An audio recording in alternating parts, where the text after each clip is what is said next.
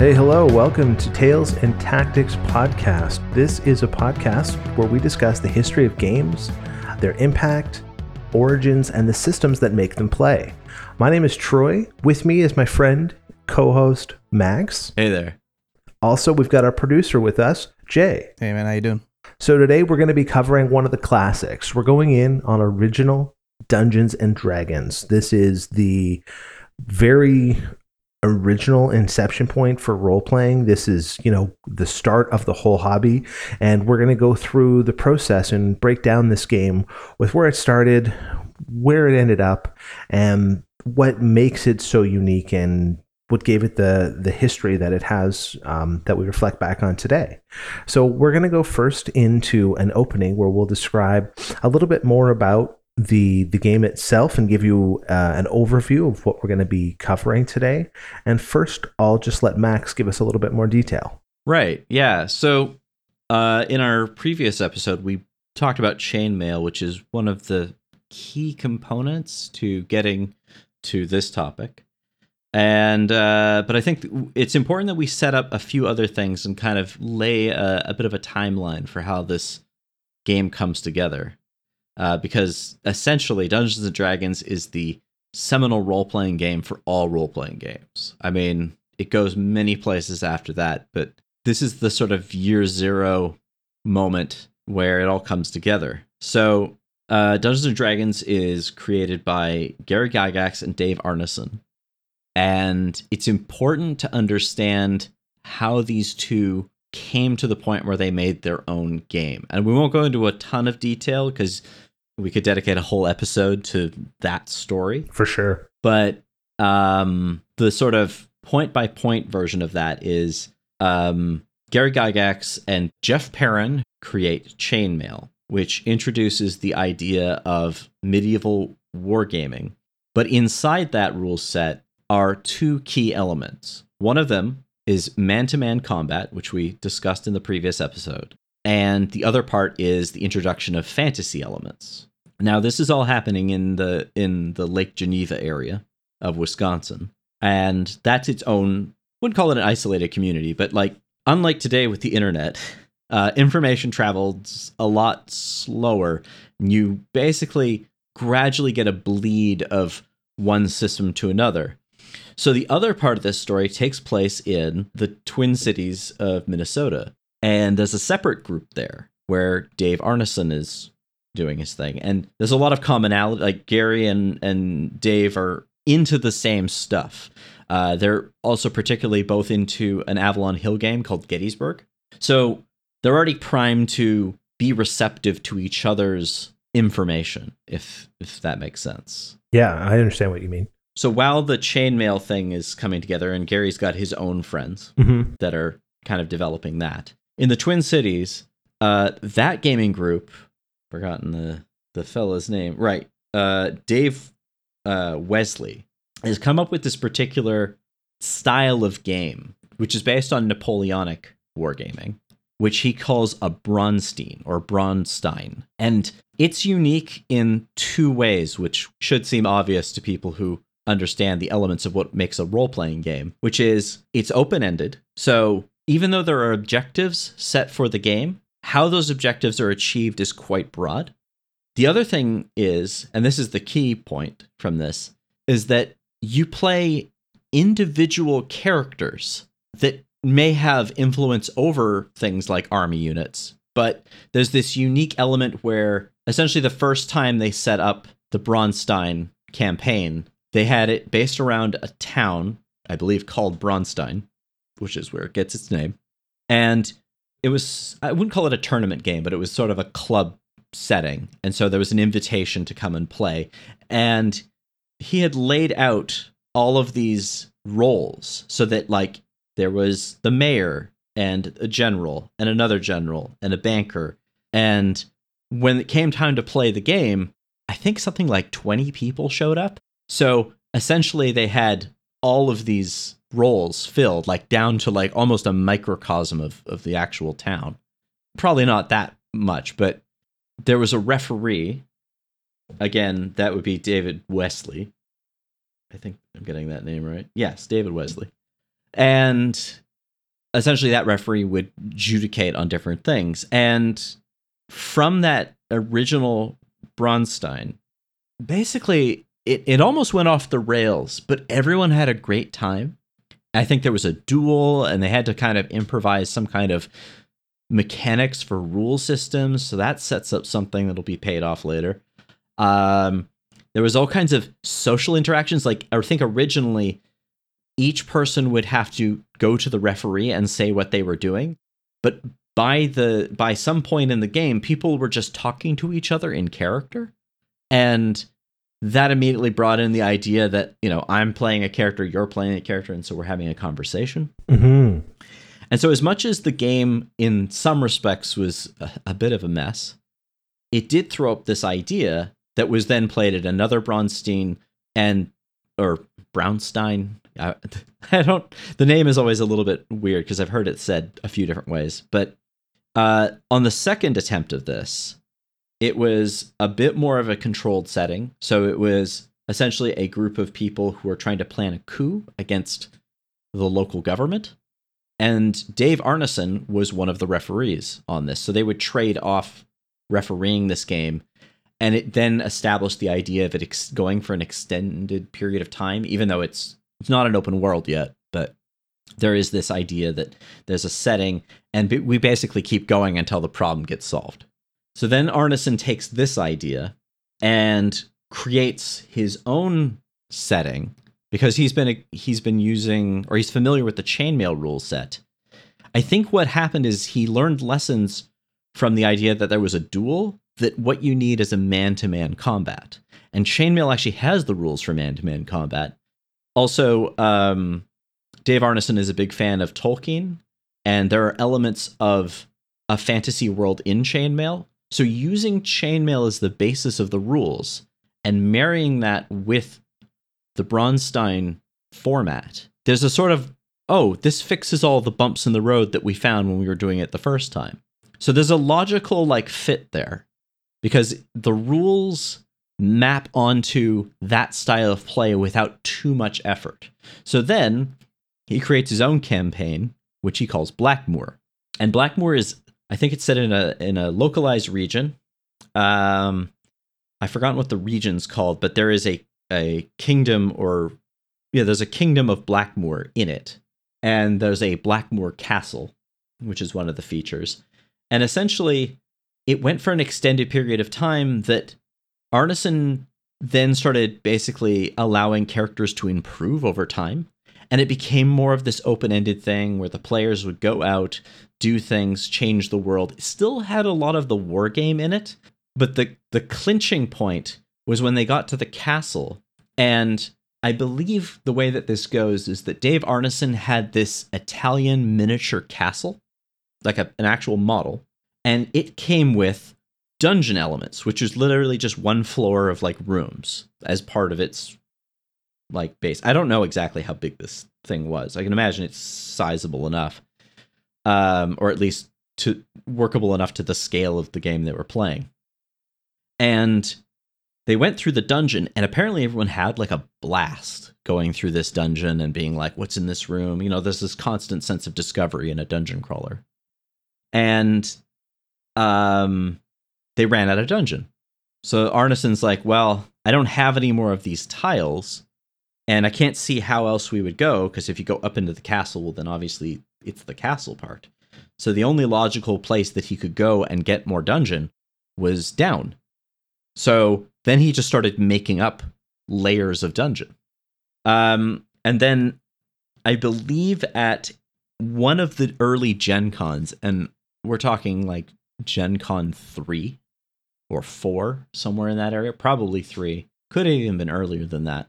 Uh, Arneson brings this game there to sort of show it off. And Gary Gygax is there because, again, we're talking about a small world of people. And then they end up getting in a conversation with each other and kind of realizing that there's a game here. But I mean, it's funny to think about how ubiquitous D&D and role-playing games are now, but they weren't invented yet or they were just on the cusp of being invented. So even these two guys didn't fully they weren't sure if this was a thing. So they were like oh, you know what? This seems cool. Seems like people like this. Let's develop this. Uh, Gary was still developing products through, I can't remember what company he was working through, but I think he was part or owner of that. Or, yeah, he, I think he was a part owner of a previous company. And then one of the founders of that company the uh, died. And so they ended up settling the rights with his widow and then forming a new company. And so they had they hadn't published anything to that and they were still making war games and then they created what is TSR now. And from that, they then published original Dungeons and Dragons. And so that's kind of how we get to the point where we're talking about the system itself. So, uh, Troy, I guess, do you want to give us the rundown after I've been blabbing on? Yeah, absolutely. So, what happened after all that was Dungeons and Dragons started to take a shape. What would happen is it would go into multiple volumes of these booklets that would become the core game. This was authored, as we were saying, by Gary Gygax and Dave Arneson, and it was made in such a way as to allow varying degrees of complexity and engagement, uh, near limitless campaign potential, and there is a lot of room for interpretation even in the rules themselves. So as you go through this game, you'll find that there is uh, a breakdown of all different types of approaches to fantasy gaming. So they talk a lot about this being predominantly a campaign game. So the nature of this game is to be played in succession, a continual story, related events. However, you can play individual games, or as we now call them, one shots. But the point of the game was to do a campaign and have that endless play and that potential. Mm-hmm. How um, how that manifested was different for every group because something that that we've discussed, you know, regarding RPGs is there is sort of this like language that exists outside of just the rules for how to run a session, how to tell a story, and how to hold your players' attention that the GMs kind of develop personally and share between each other in like a different tradition. And it's like every table at this formative stage of the role playing game would be very different from another table, but it would still have these core rules. So you'd have um, you know that in common. And the rules were designed to be flexible uh, and adaptable. And the whole recommendation in the book was start slow start with something that's manageable and then you can build your campaign over time. Absolutely. There's um, uh, some articles of advice that have been amended into uh, what was that? The it's uh, gary gygax this is a, this is something you can find online actually, and is I found it extremely helpful to look at. Is it Gygax seventy five? That's the one, Gygax seventy five. And again, that that's um, that's been curated. It does if you get. I think most versions contain the original articles, but it's basically exactly what you're saying. It's it's a it's a methodology for developing a campaign that very much fits um, the OD and D style, where you you make enough that you can use and then as you play you expand. Yeah.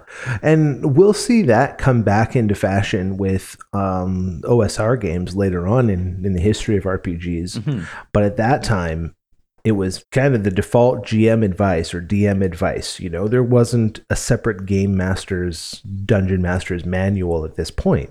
So this was kind of the advice you got and I still think that's relevant to uh, to players and dungeon masters today, because what ruins a campaign faster than anything is burnout.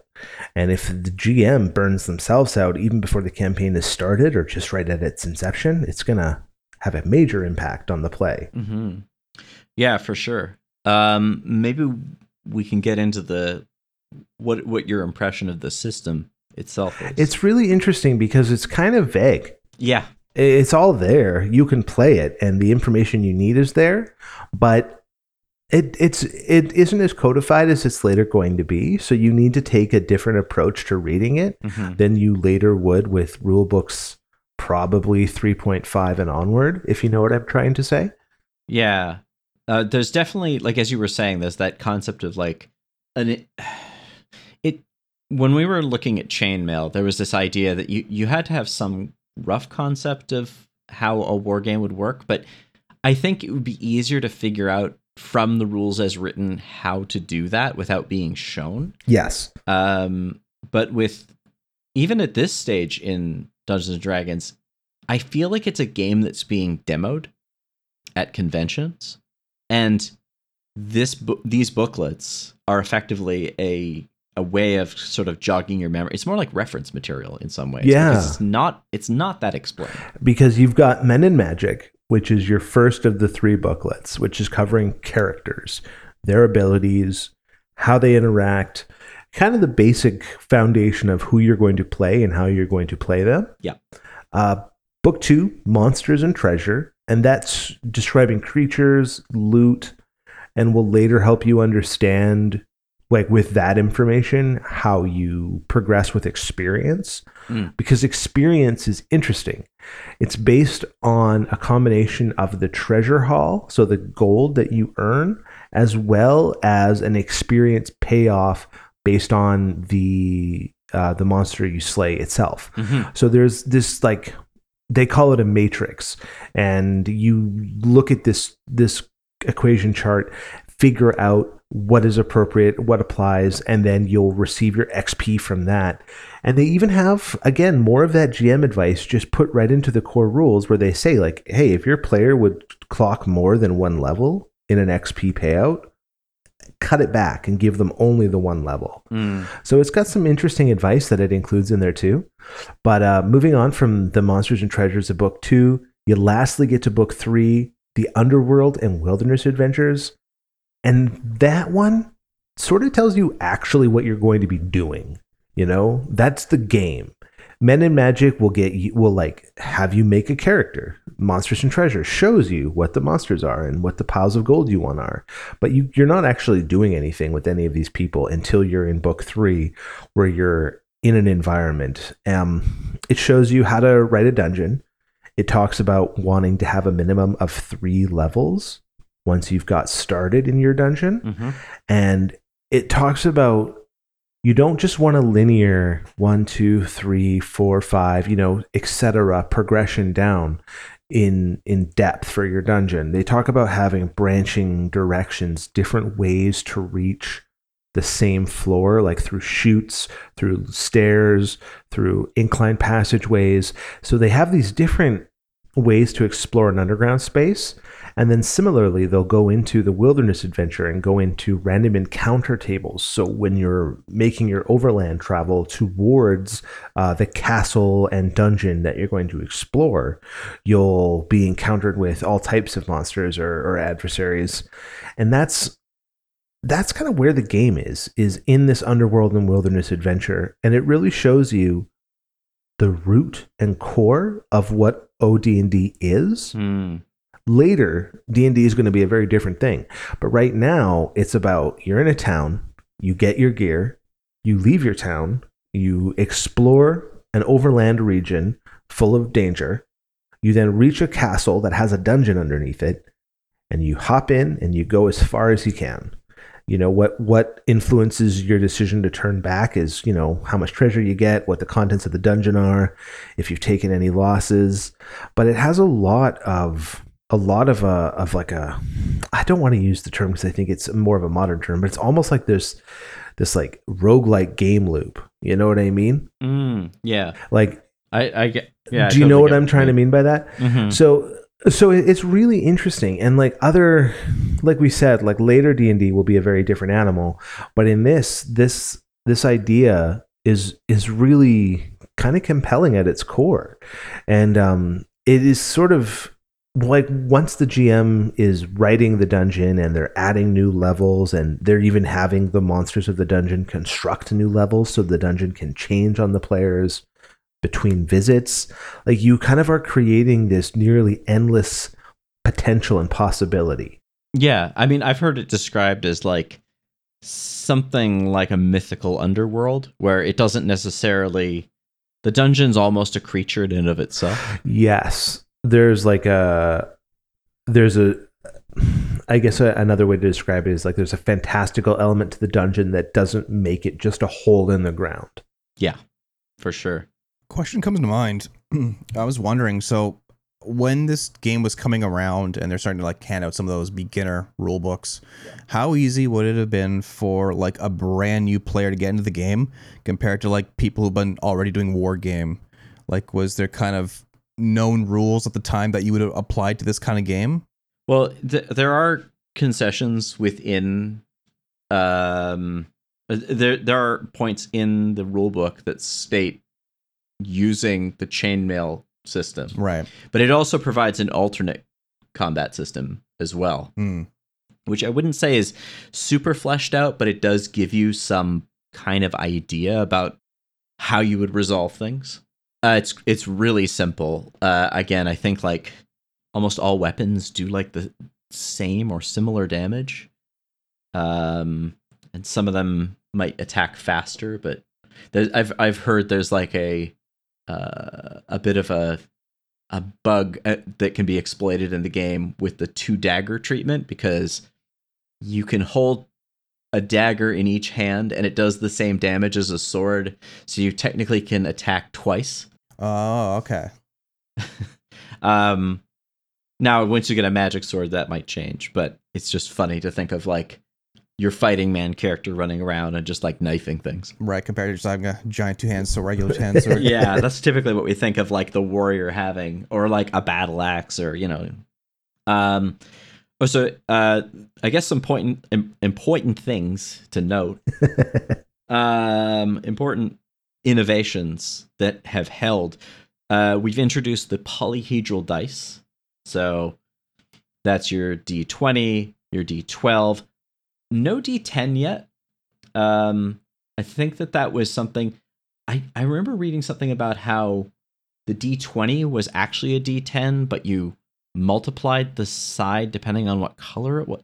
I didn't fully understand that, but apparently D10s were something that came later. Oh, And then you had your D8, your 6, and your 4. And there's a whole story we can get into with uh, a very well known designer and uh, one of the sort of promoters and producers of Dice, but also of a number of modules, Lou Zocchi, um, who basically.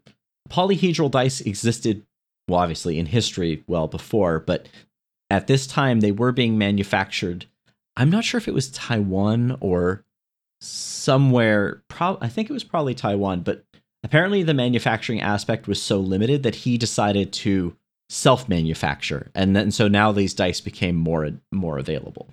But uh, again, that's a whole other thing. So this game creates a demand essentially for polyhedral dice, which now we take for granted. Well, that was that was also part of what you like as you needed as like a an inventory of parts to be able to play the game was these various polyhedral dice. You you did need the latest edition, as they refer to it, of the chainmail miniature rules. Yep. So you would also have your three OD&D booklets, and then secret booklet number four, answer D, chainmail. Uh, you would also need graph paper for tracking your overland and your dungeon exploration. And then they did recommend like full on drafting tools for the purposes of drawing these things. Yep. But I think some of the characteristic designs of dungeons that we now see as nostalgic today kind of came out of the need to just make dungeons without a whole set of like compasses and drafting tools. yeah. Oh man, thank God for computers at this yep, point. that's another good point. because all of this would have it, it all have to be hand done. Um, there. Oh, another element actually worth mentioning is they also for overland. There are rules for track. Like you can track graph paper movement, and there's a contentious point about this because the scale when you're in a dungeon is one inch is ten feet, but I think outside of the dungeon it's twenty feet, or it might even be more than that and that got really confusing with people or people got confused i should say about how that actually uh those conversions and like why is it bigger outside than it is inside and do i need a different map and all this and another element that also brings in a game is they recommend using avalon hills wilderness survival yes. game Yes. Which uses hexes. So then now we've introduced another element which will be formative is the idea of the hex crawl. and that's giving us effectively the triforce of what this game system is. You know, you have like your Braunstein influenced playing your individual character that you're managing. You have your chainmail styled encounters where you're fighting out actual tactical battles in different environments. Mhm. And now you're having a hex based overland travel system where you're plotting routes, you're considering terrain, you're needing to track resources and expenditure. It's kind of interesting how it took these different games to come together to create what we now know as one game, but this one game has sort of grown beyond and out past these things to become a different entity altogether and other people have inherited what this OD&D was at the time but it's it's really interesting and it's really cool that the term that they used at the time was the referee uh, was responsible for for creating so much of it. So once you had your basic tools, you had all the equipment you needed. You had your three different, or your, I guess we're talking about five different resources now with your three OD and D booklets, your chainmail, and then your Avalon Hill book. Yeah. So you're looking at a handful of different resources. But once you have all that, the referee is now responsible and able to create and prepare the campaign. So they're creating their maps of the underworld. And like we said, they're starting with a minimum of three levels of depth and then designing hooks to go further and deeper underground. Uh, they're going to populate the monsters, lay out treasures and traps. And there's even discussion on traps that's kind of, again, from that GM perspective, where they don't say, like, hey, don't just make a pit of poison spikes for someone to fall and die in because that's not satisfying. Like, make traps that are more. Um, obscure and arcane like the one that i really liked was when you touch this gem it teleports you to a different room Mm. in on the same floor of the dungeon and you're just like well great i'm in a different room now Yeah, no, it's uh it's interesting that that there there's already that sort of seed of we're not it, it's really there's this contention that I think is really interesting that runs through the early edition like I, I would say only uh original Dungeons and Dragons and the first editions like basic expert and advanced Dungeons and Dragons but there's this thing that runs through it where people haven't quite parsed out whether this is a cooperative game or a competitive game. It almost sits in this nebulous middle state where like, oh yeah, you uh you you're trying to be adversarial to your players, but make sure that it's fair or fun. And I think different people interpret that historically in different ways. Like obviously there's some horror stories about murderous GMs and stuff like that yes uh, referee referees that go too far, or another common one was characters stealing from each other. Yep. like the thief when that became a thing, stealing stuff from other players. In some cases, I heard that though the characters were obviously disadvantaged and reacted poorly to that, a lot of the players just took that as part of the game. I imagine there's some stories where that wasn't the case. I can see people getting pretty bitter about that. well it's it's very interesting that um the roles that players played in the campaign it hadn't really been defined like you had your three main classes of characters Yeah. and that told you how you were going to interact rules wise but the whole idea of the four square party and how the party is the party is the limb you know or the body i mean to say Mhm. like that kind of thing like that that came later. At this stage there's a little bit more opportunism that the players are exhibiting between each other i think. Yeah. and um to kind of move into like the characters now Mm. there were three main classes. There was the fighting men which is your that's your fighter that's your warrior. That is your someone who's not gifted outside of just having a great physical specimen if you know what i'm trying to say.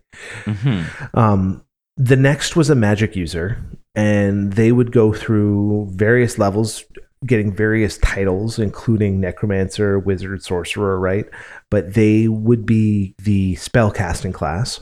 And lastly is the clerics, who are your divine. And they would go through again a series of titles and classes, or a series of titles within the class, I should clarify. And all of these would go one to 10.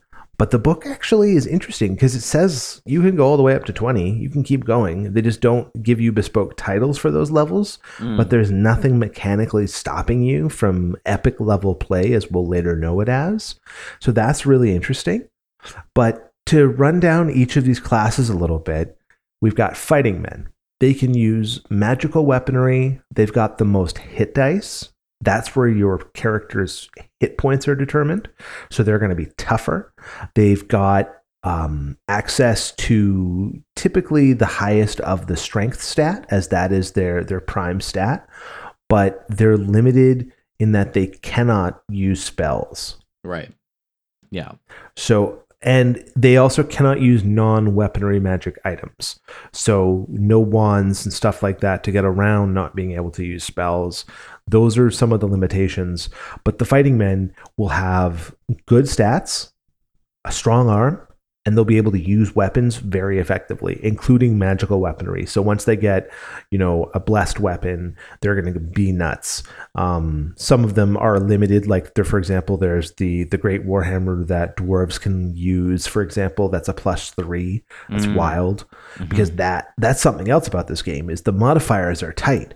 You don't have these big number modifiers you see in later editions of the game.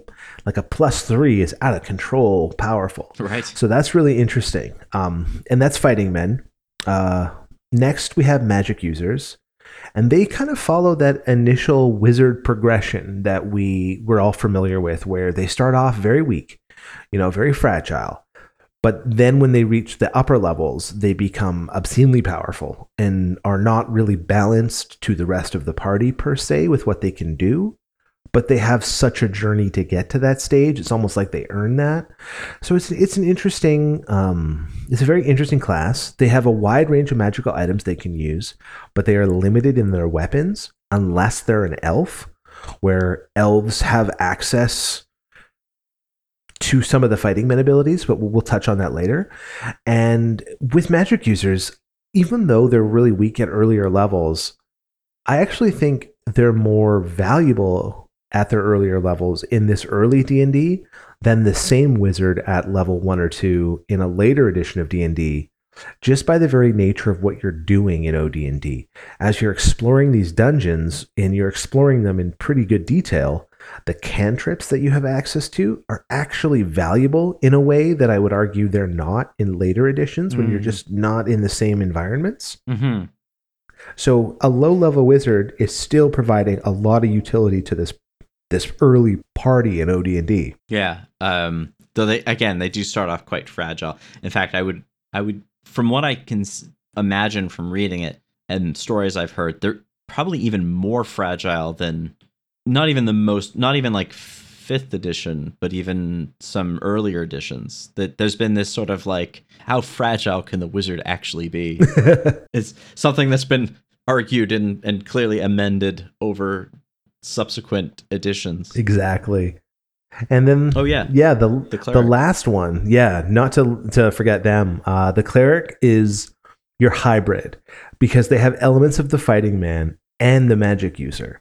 They can use magic armor and non-edged magic weapons, and that does mean no arrows. Mm-hmm. and they also have access to their own divine spells. And something that applies to fighting men and clerics in a really unique way is they're able to build strongholds at their highest levels. Mm. And they are going to receive income from that through taxation and tithe, as well as they'll be able to receive recruits. And that's a whole other aspect of this game. Uh, just to kind of tangent myself here briefly, that because it comes from Chainmail, a game where you're handling multiple troops at a time, you're not simply just controlling your POV, your player character. You have all these different troops you're moving around Mm-hmm. this version of Dungeons and Dragons, this OD&D, gives you access to troops, to people that work for you in a way that other editions simply don't even engage with at all. So you can build an army, and it even talks about you wanting to have a band of followers specialists, and even potentially an army as just one player character having that under your name. So imagining a party of players at a higher level with bannermen behind them, you know, they they've hired their own alchemists and wizards, like it it has a different implication for what you're doing in the very game itself. And that's just my little tangent on that, but it's really interesting and that's a, another aspect of these character classes that other editions don't really show you as you just kind of become more powerful individually. In this, you become more powerful socially as well. It actually has an implication for your your your level class, but also some kind of like implied social class, if you know what I'm trying to say. Yeah, you've got you have more um, reach in the world because you've garnered respect and uh, wealth. Uh, et That's exactly Yeah. it. And then um, to kind of hit the last element of this character class system, you can be dwarves, elves, and halflings. Yep. So the dwarves are going to be fighting men of a type. They can go as high as level six, so they they can't reach ten, so they can become uh, a myrmidon. They have the highest magic resistance. They have really interesting rules for underground movement Mm. that if you were to read them, you would think, why? But if you consider the context of OD&D, where you're spending so much time dungeon delving, these advantages to underground movement and sense become huge to a party, as you can tell if you're moving under, like say you're in a slanted passageway. If you don't have a dwarf with you, you might not be able to tell that you're actually proceeding deeper underground. And that is just a level of specific detail that's kind of crazy, but very interesting to include. Yeah. And then dwarves also have access to a series of specific languages outside of just their own alignment tongue and the common tongue. They can speak certain monster languages. Right. And then uh, we've got elves. Elves are the mix of fighting men and magic users, sort of in a different direction than what the cleric represents. They've got magic armor, they've got magic weapons. They, similar to dwarves, can speak monster languages as well, and they can detect secrets that others cannot. Effectively, how it works as they level up is they're picking a class at, at level up if they're going into fighting men or going back into magic user and vice versa. So they're sort of stacking the different levels, and they can go as high as a four in fighting men. And it just makes them such an interesting class because there's nothing like them. They can do multiple things in multiple directions. They sort of have that that majesty that the classic fiction about elves sort of implies, you know? This game leans more to that. So again, you might argue that in the party, the balance is di- is not thought of the same way as we would think of it nowadays, where every player character can throw a stone as far as any other player character. hmm It's like in this setting, elves kind of can, if you build an elf right, they can do things no one else can do. Yeah. So the elf is almost like the original multi or dual class. It seems It- the way they think it kind of kinda- built out. Yeah. It introduces that idea for sure. Yeah. Uh, It it does. the uh, and then it's interesting. Like we'll we'll obviously get to the halfling, which is an interestingly fairly simple thing. Yeah, that's right. It's it's basically a fighting man with magic resistance like a dwarf and better missile weapons. And it doesn't even explain how they're better at missile weapons. It just says, "Hey, read chainmail for how these guys are better at missile weapons." Yeah. So it's weird how it's just so reliant on chainmail.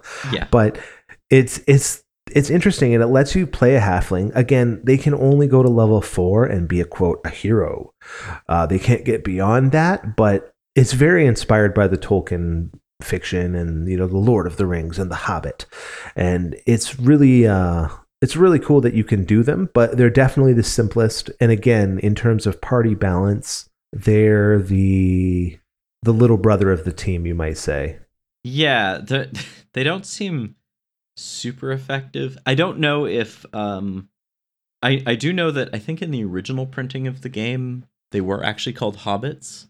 And I think because of some unlicensed Tolkien board games that TSR released, uh the Tolkien estate took notice of that and they had to change. Oh interesting.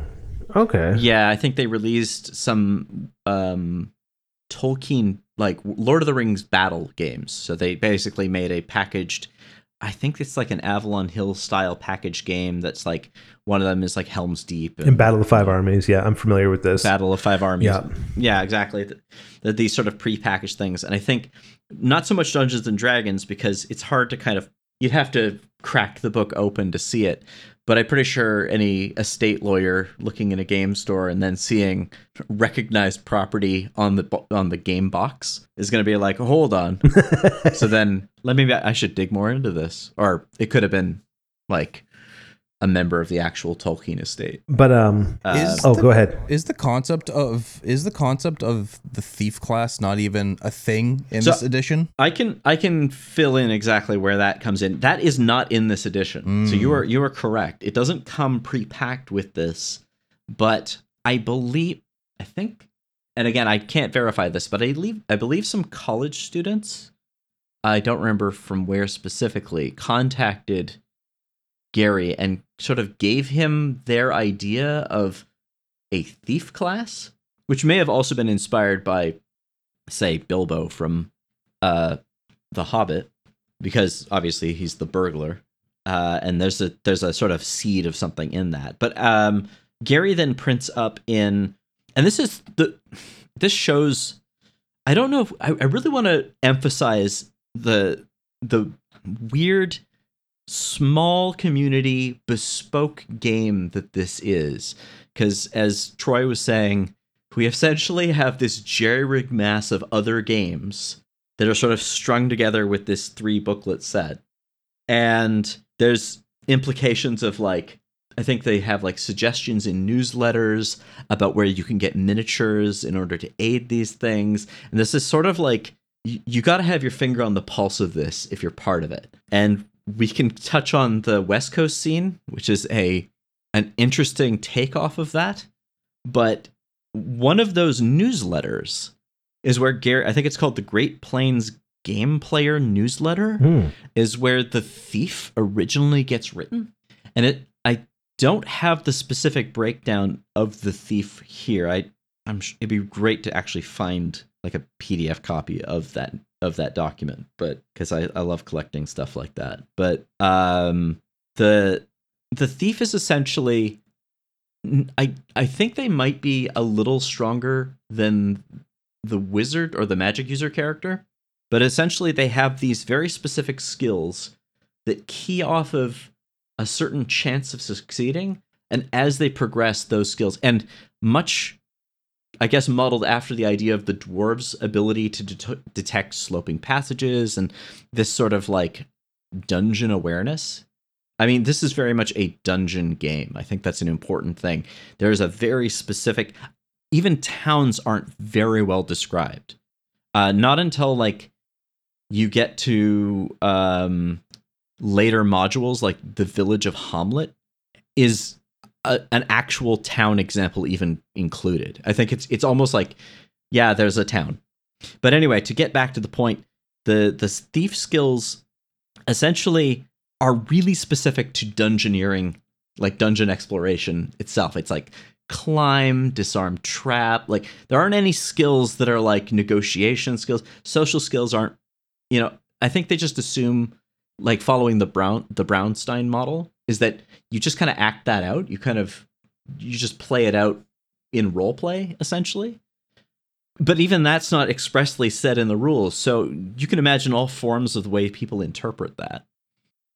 Um, and Gary was pretty cool at the, uh, you know, like when he was making these games, people would like write him letters and call him up, like, and he would, you know, people would be like, "Oh, I've got, you know, I I don't know what this part of the rules means," and it's like, okay, well, what do you think it should be, or how did you rule it at the table? And he would say, "Yeah, that's that probably works." He might give a suggestion, but essentially he was very like loose about it, like. I don't know any more about this than you do. Like we're, I the I think he was really expressing the idea that the referee, and this goes back as far as and Troy, you can probably give a point to this, but the referee's fiat in decision making goes back as far as like Kriegspiel, 100% it does. like where like the the fact that like a lot of the people running like a Kriegspiel game. It's it's there's a notorious part where after a while they just stop like they just start making stuff up based on their actual battlefield experience or their experience in running the game itself. So I think that there's there's this sort of um there's a cultural milieu that runs through this community where it's very DIY, it's very small scale. Again, things are coming out in newsletter. I mean, it, it was a pretty big deal. I think the only gaming magazine that was really around, and it, it really didn't start that long after, or, or pardon me, before, was the Space Gamer. And it was dedicated to these sort of Avalon Hill SPI styled sci fi games. Uh, there was a particular game, I think it was inspired to produce a newsletter about. But then very quickly, when Dungeons and Dragons started taking off, they started including articles in the Space Gamer for Dungeons and Dragons, which is ostensibly a fantasy game. We can talk about the um, the high weirdness and the science fiction elements in Dungeons and Dragons. That was like in early parts of it, and actually a lot of that is because of Arneson. Actually, it's funny. The theming of Dungeons and Dragons is very much Arneson because I think I get the sense that he's the one that brought in a lot of the Tolkienisms, but he's also the one that brought in a lot of like the weird sci-fi stuff that you'd see in some modules. Or at least he's one of those source points. Whereas I think Gary was a bit more he was a bit more into like Elric and Conan. He was more of a sword and sorcery guy. Um, but obviously he had included Tolkien stuff. He knew about it, and obviously he saw value in putting it in. Yeah, absolutely. But yeah, it's it's important to kind of get your head around like how much of this is spread by word of mouth, by conventions. And, you know, like to go back to what you're saying, Troy, there's almost an unspoken sort of oral tradition that honestly stays with a lot of role playing games even today. Like, I think we've done a better job of explaining in rule books what the role of the GM is. But unless you've actually seen it done, it's really hard to get your head around that. I fully agree. I mean, I think a huge part of the role playing experience is seeing it in action in a way that you don't need with some board games, some war games, some of these other, you know, hobby games. You don't need to have it demoed to you in quite the same way that a role playing game asks for, just because of the roles that the different players embody at the table. It's, it's so much easier to communicate that through through example. And for me, in my first experience with AD&D, um, not OD&D, but what came after, you know, it was watching, you know, another player take on the role of GM and then run a session for us that I really kind of understood for the first time. Like, hey, what does any of this mean? But without seeing it, it just all felt like it was magic. Like none of it felt like, oh, you can tell stories with this? How does any of that work? Not until I played a session with the GM and actually had that ha- that experience did it all click. Yeah, I mean, I think it's really good when like younger kids get into that. I, I think the best age is somewhere between 10 and 12 because you're kind of you're used to the make believe idea, but now you've you've advanced that make believe idea. And that makes the concept but like that's good for players. But you're right. When it comes to like running the game and like what, like, well, who am I playing? I'm like, well, you're playing everyone who's not these people, and pointing to the players Exactly. in this instance. Uh, that that's like a really odd idea. It's like you're sort of the author or the narrator, and there's a certain kind of adjudication that comes, like you know, like you have to. As I said, there there's some conflict and and confusion in the actual running of the early part of these games is to like how adversarial is the dungeon master to the players like is this a co- I, I would say ideally it's cooperation and then you your your your goal as gm or referee if we're going with the older term Yes. is to provide an entertaining experience. Now, in order to be entertaining, you provide an element of challenge and narrative opportunity. But that, as I said, is part of that oral tradition. You don't really like just reading the rules, you don't get, oh, yeah, I'm not trying to kill the players necessarily. they may die by virtue of like if you're taking on if you're playing a, a, a band of goblins fighting the heroes well the role of the goblins is the goblins want to win so you're not going to pull your punches but you're not just the goblins either and you're also wanting your friends to succeed it's like yeah these guys are going to get you but i hope you beat them I totally agree. And I think that's something that can be lost, you know, in some interpretations of the role of the referee. Mm. But it's like a challenging cooperation where you're meant to push the players, not necessarily break them, unless that's like the agreed intent of the game experience. Like if you're playing a horror game, maybe break and kill your players. Mm. But if you're playing it sort of like sword and sorcery, your characters should sweat and bleed, but they shouldn't necessarily just, like we said earlier, fall into poison death traps. Yeah, exactly. And, it, and that's even written so that they're clearly aware that you're trying to sustain an entertaining experience. It's not like eliminate players as quickly as possible to win. Yeah, like there are later dungeon crawl board games like Descent that will literally make that the game experience for the the referee style player. But in this, that's not the point. So I, I don't know. I think it's a lot more fun when there's like this kind of wink wink between the players and the GM, like, oh, are you gonna make it? Maybe you will. You know, as opposed to just like, well, here's a giant that just killed half your party in one strike. Sorry. Yeah, like you know, and I I set up like unsurmountable odds so that I the GM could win. and it's like, well, that's obviously not the point. yeah, exactly. Just kind of want to bring it back to when you're, you know, for like character building or Yeah, yeah, yeah. creation. Uh, how did OD&D handle alignment? Ah, yeah. Um yeah, Troy, do you want to start that off? So we're talking about alignment. Yeah. So there are three alignments in this early state. Uh, they apply to characters, monsters, creatures, like the inhabitants of the game world are going to fall under these alignments. And they are uh, the big three law, neutrality, and chaos. So under law, you're going to have, you know, men and halflings, uh, treants, you know, some of these to more distinguished characters, perhaps. Uh, under neutrality, men show up again, and they're going to keep showing up. But you're also going to have pixies, dryads, griffins. So as you're seeing, there's different elements that are making up these things. It's not like, oh, all monsters are chaos because they're just monsters. Like they actually filter into the different alignments in really interesting ways. And then in, lastly, we've got chaos, which, hey, men show up again. But here we have elves, we've got dwarves, we also have some of the classic chaos characters like orcs and goblins and ogres are going to show up there. Um, and then you got things like dragons, chimeras, minotaurs, giants. So there's a lot that shows up under chaos, maybe more than the others. And some, like men, show up under multiple. But it's these alignments that help govern the interactions between the player characters and the various characters they're going to meet in the world.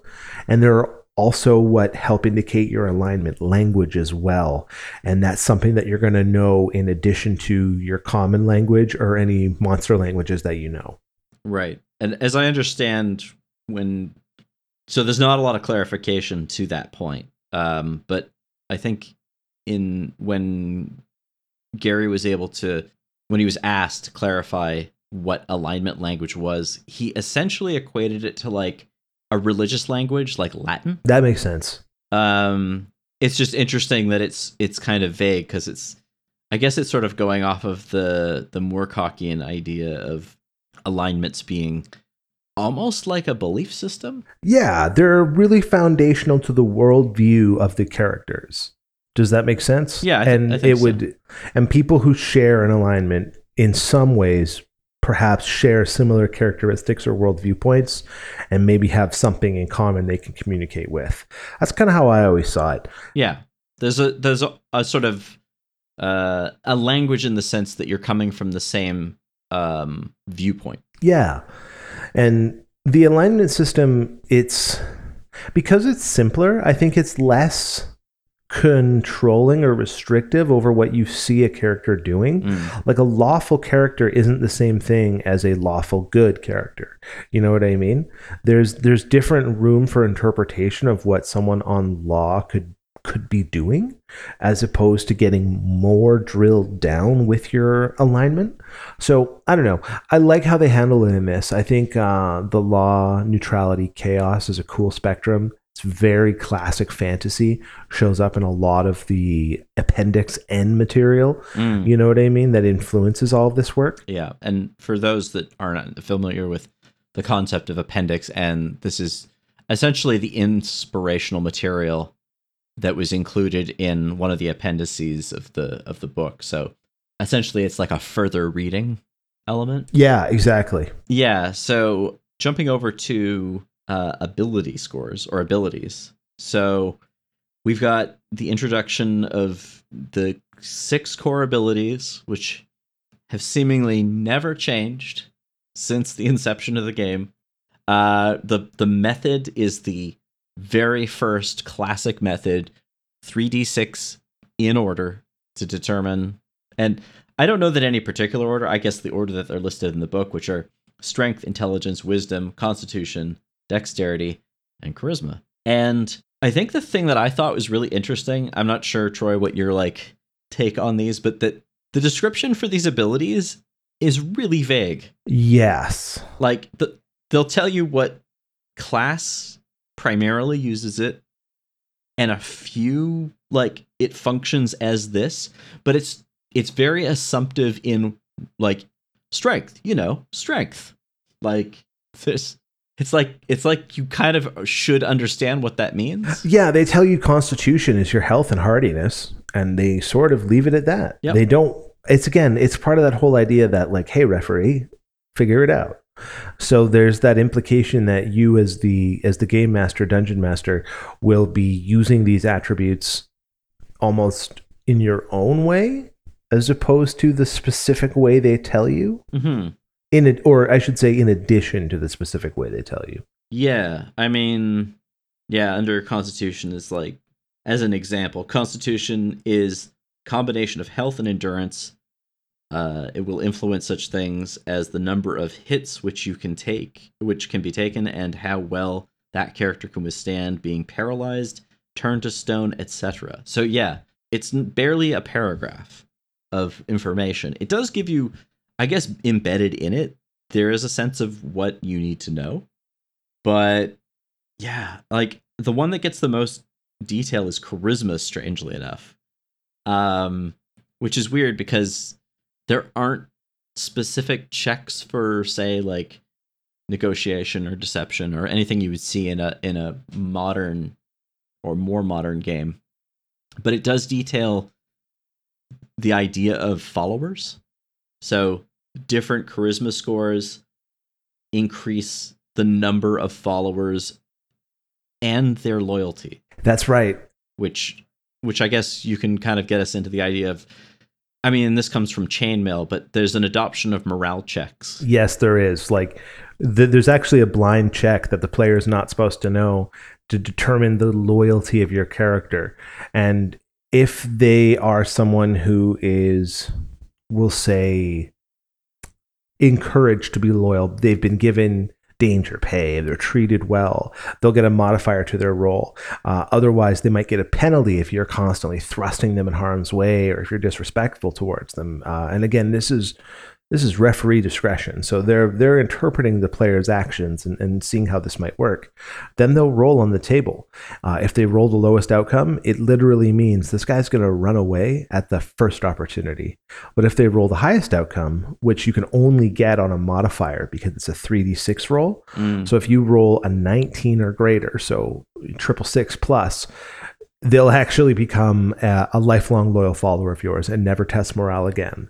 So there's a lot of very interesting um, little details that come with that morale system. But you're absolutely right; it comes out of chainmail, and it's part of what makes the non-player characters interesting, not just these empty f- shadow figures. They're actually a little more interesting because they'll have reaction rolls and morale rolls, and that'll help determine what they do.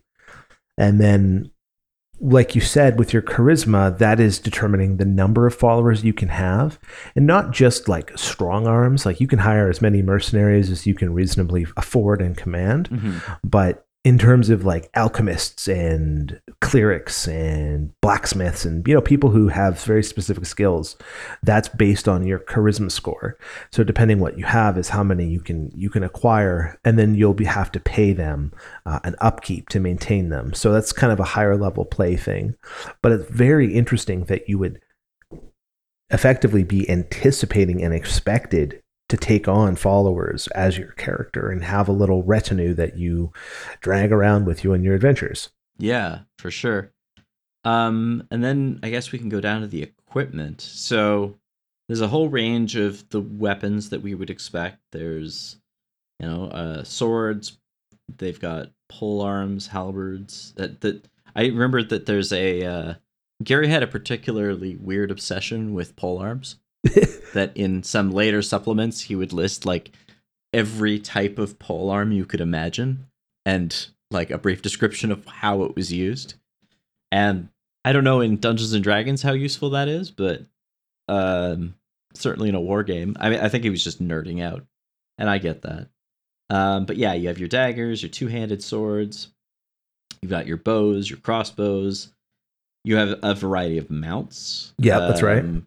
Wagons, carts, saddlebags, which in a dungeon game are very important because there is always a question of how do you get the loot home? Well, it's and carrying it like by hand i mean a uh, a diligent referee is going to make that hard for you if you try to do that. Because encumbrance is a whole thing. Like details on how much equipment and treasure you can carry and the effect of carrying too much that's a huge huge thing and Mm. there's even conversion tables on weights and equivalents for how much different items weigh and how they'll affect your encumbrance so it's it's kind of it's not overwhelming because it's the point yeah if the point was something else, then perhaps you'd look at encumbrance and say, why are we tracking this?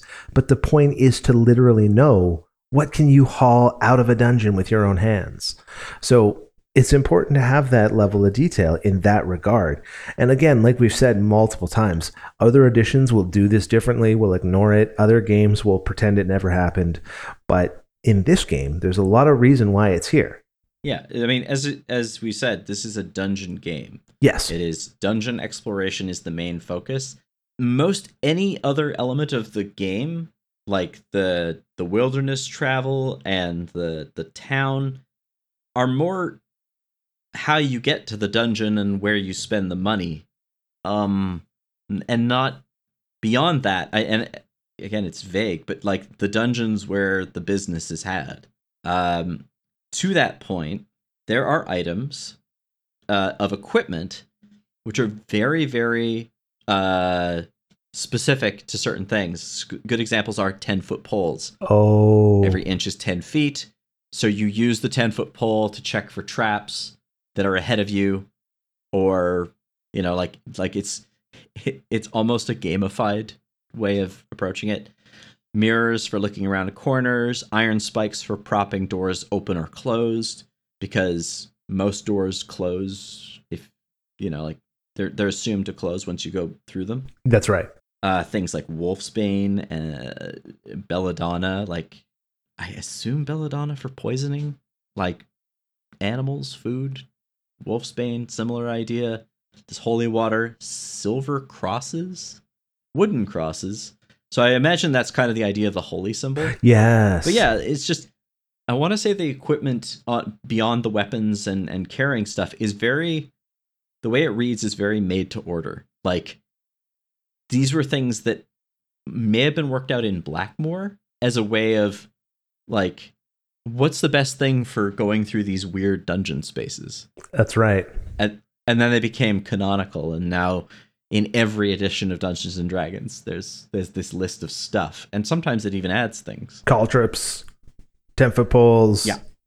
Um, what are they called? Grappling hooks. I think they don't include block and tackle, but that's a that's something that comes up if you're pulling something up a vertical space. Yeah. you're gonna need something to winch. That's right. That's right. Yeah, uh, and then there's denominations of I think they have denominations of money. Is that, or maybe that's no? I don't know that they could get into that. I think it's just gold. Yeah, I think they It's- just talk in terms of gold. It changes later, as we all well know, but for this, it's it's doubloons, Yeah, fat, thick gold coins, basically. and they ca- they weigh a lot. So it's a lot, it's a lot of trouble to to lug them around. But that's how that's how you level up. yeah, Like, for sure. the number of experience points you're getting is the amount of gold you're bringing. Yeah, And and it's it's not just finding it. You have to haul that stuff out. Yeah, like you you, have to secure it.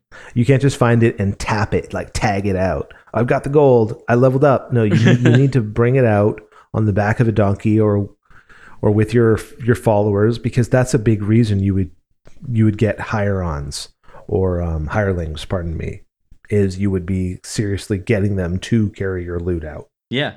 Um and so yeah, the I mean I guess that that's essentially the gist of it. There's a number of tables for converting different uh dice modifiers, but and you got your spell tables for your magic users for clerics Yep. um, and they also talk about how magical research works with developing new spells or effects and um, how to contain spells in a book of spells but that's like a long form explanation of a lot of the systems that you're going to find in this game. What you see later is different interpretations of these core concepts but this is where they appear for the first time. This is how they happen and a lot of them like the ability scores are practically unchanged just defined in more detail now. Yeah, it's it's the same idea for sure. So let's move on to uh the impact of the game and like what falls out from this. So I guess the the first things that come to mind are more booklets. yep absolutely So this is not this this isn't the end of the the publications even within the first development of the of the game. Uh, you have the Greyhawk campaign setting, which is effectively Gary Gygax's Blackmoor equivalent. So it's it's his campaign setting. Um, but even that booklet, when you go through it, and it's been a while since I've actually been uh, since I've read it, but I remember it details more like rules and options and additions, and isn't so much focused on the setting as using the setting as an example. right Um, Gary had a particular thing about he wasn't, an early TSR in general wasn't that interested in producing ed, like modules. In fact, other companies, or other companies, I should say, other individuals, and some of them founded companies started doing that first. So the idea of like, oh, a pre-packed adventure, then you know this this is your tomb of elemental evil and, and that sort of thing. That that really Gary assumed that you were going to make your own thing up because he made this for himself. He assumes you have the same needs. But we now know that actually a lot of people want the pre-written thing because they just want to pick it up, read it, and then run it. They don't want to sit there and, and put the thing together. I mean, there are people, I'm that kind of guy that I like making my own thing. But honestly, even just having for like a, a, thing of ideas is, is great to have. But there was none of that. Um, the closest thing to a full campaign setting that came out at this time was Empire of the Petal Throne, which is I it wasn't even made by the core members and eventually kind of became its own it, it really almost simultaneously became its own system but it was very much like oh this is um so it's the setting of Tékumel and I won't get into too much detail of this, but this is the closest thing. It's also it's it's like a science fantasy setting, I suppose. It has this idea of like an ancient, you know, civilization and then this stuff, but it it also brings in these elements that will keep popping up through early editions of D&D where there's like ray guns and spaceships. It's a Empire of the, of the Petal Throne is a lot more subtle about that, but that stuff is still there. right And then from I don't know if there's any other supplements or additions that you can think of that came out at this time. there was Blackmoor, Greyhawk, Empire of the Petal Throne, and those are the big ones that come to my mind. It wasn't until the next editions, Yeah. uh, when we get into AD&D, that we're really going to see things open up. And there's going to be different branch points from OD&D from this point onward into new directions.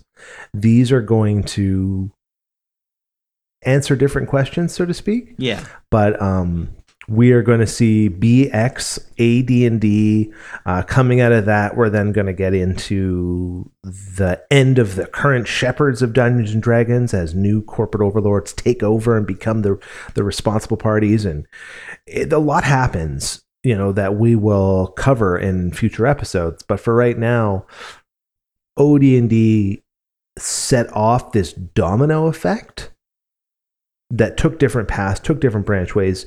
Different gaming groups in different countries interpret it differently. Like we'll cover British RPGs soon, and you'll see how different those are than um, their American counterparts. If you know what I'm trying to say. Yeah, 100%. So there's lots that that came out of this, and what I think is really important to note is like this was almost like an idea that that no one had had yet but as soon as it had been had all of a sudden it, it caught a fire in all these imaginations all these different people were now able to engage with this concept this this unique style of storytelling unique style of storytelling. Thank you.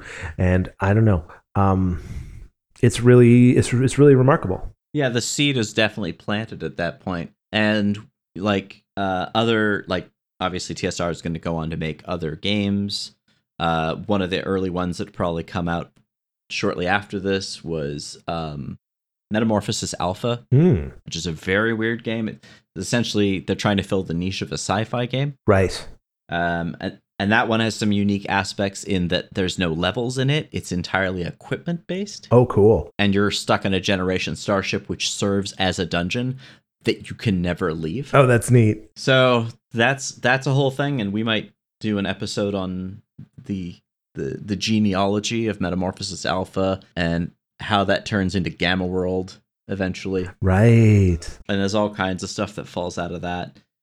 And then they would also go on to make Boot Hill, which is another game that I think we definitely should talk about uh, later. absolutely Which is again, it's it's almost it's a skirmish game, but it's also a role playing game. It's, it's it's one of those middle ground things. has the same roots as this thing so i totally get that And then other companies are picking up, and maybe that's uh, one of the, if not the next episode, then certainly one coming up is talking about Tunnels and Trolls, which is essentially the first spin off, like the first non TSR role playing product that is essentially someone looking at this rule set and saying, I could make this better, which is essentially the impetus for every role playing game till now is somebody being like, "Yeah, I like that idea, but I'm going to do it like this." yep 100% Yeah, I guess that's. I mean, it opens up everything. Like, just I don't think we could cover the full impact of this game because it is the game. I mean, it because we also talk about war games. You could kind of uh, it sort of lay some impact on that scene going forward. It definitely does. Like, well, role playing and war games were sort of they weren't different yet. You know, they weren't seen as separate ideas.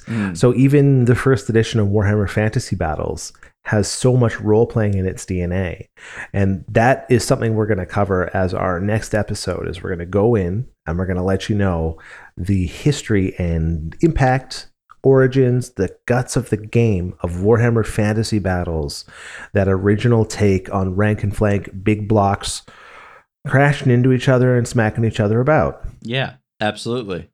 And uh, the idea of the fantasy element really does spur out of Dungeons and Dragons. I guess chainmail to some degree, but that wasn't really. Yeah, like War, Warhammer Fantasy kind of was like a different was sort of a, a codifying and a different take on the fantasy and, and locking it in a little more than the the freeform fantasy plus myth plus sci-fi that OD&D had involved it, you know, had incorporated.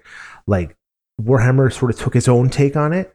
So I, I really look forward to giving a little bit of a dive on that and, and getting in to what made that unique. And I mean, that itself launched its own huge wave of, of other games and a history of, of its own, you know, lifespan as a product. So there's a lot to dive in on that as well. Absolutely. So yeah, we will we'll we'll settle into that on our next episode. Um yeah, and then I don't know, like what's your own experience with Dungeons and Dragons briefly before we uh sign things off here? I played AD&D in grade school in about second, third grade. Me and a friend were the we were the halfling add-ons to an older brother's campaign. So we just sort of sat around and tried to tried to do silly things, but it showed me how GMs worked.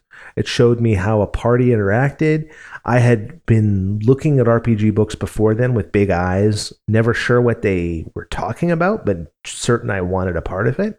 And getting in on that first game was really excited and um, really helped me launch into the hobby world. Um, it was a couple years after that that I um, got a copy of the Games Workshop 95 holiday catalog and that really did me in as a miniature wargamer for the rest of my life. But um, I did technically start with RPGs, and it was AD and D that I played first. Yeah, um, my own experience is watching my uncle and one of my cousins and some of his friends like play second edition. Oh, cool! Which isn't super different, and I would say yeah, basically just being the young kid at the table, like looking at the thing. I didn't really get to play it until third edition, which I essentially played with, uh, like, uh, Jay was in that gaming group, and yeah, that was my first experience playing. First yeah, third edition. We, One of our friends picked up a campaign and we played it. I so remember just wandering into it. We were playing it. The person who was hosting the game, one of our schoolmates, lived on a boat, and it was just sort of happening there. I like wandered in, and then later on, it became like a regular thing. And that was from what I didn't realize it until much later, but that that edition had basically only just come out. Like, yeah, that was like early 2000s, I think. Yeah, like it, it was barely a year old at that point. Um, yeah, and then essentially been hooked on it. I've got into other games pretty quickly. I remember enjoying some of the White Wolf games and stuff like that. But yeah, D and D was, I, I mean, like many people, it's the starting point. That's right. Thanks so much for tuning in to this week's Tales and Tactics. We certainly appreciate you listening along as we discussed OD&D. Please tune in with us next time as we get into the history of Warhammer Fantasy Battles, the classic rank and flank big battle game from Games Workshop. Thanks again and have an excellent rest of your day.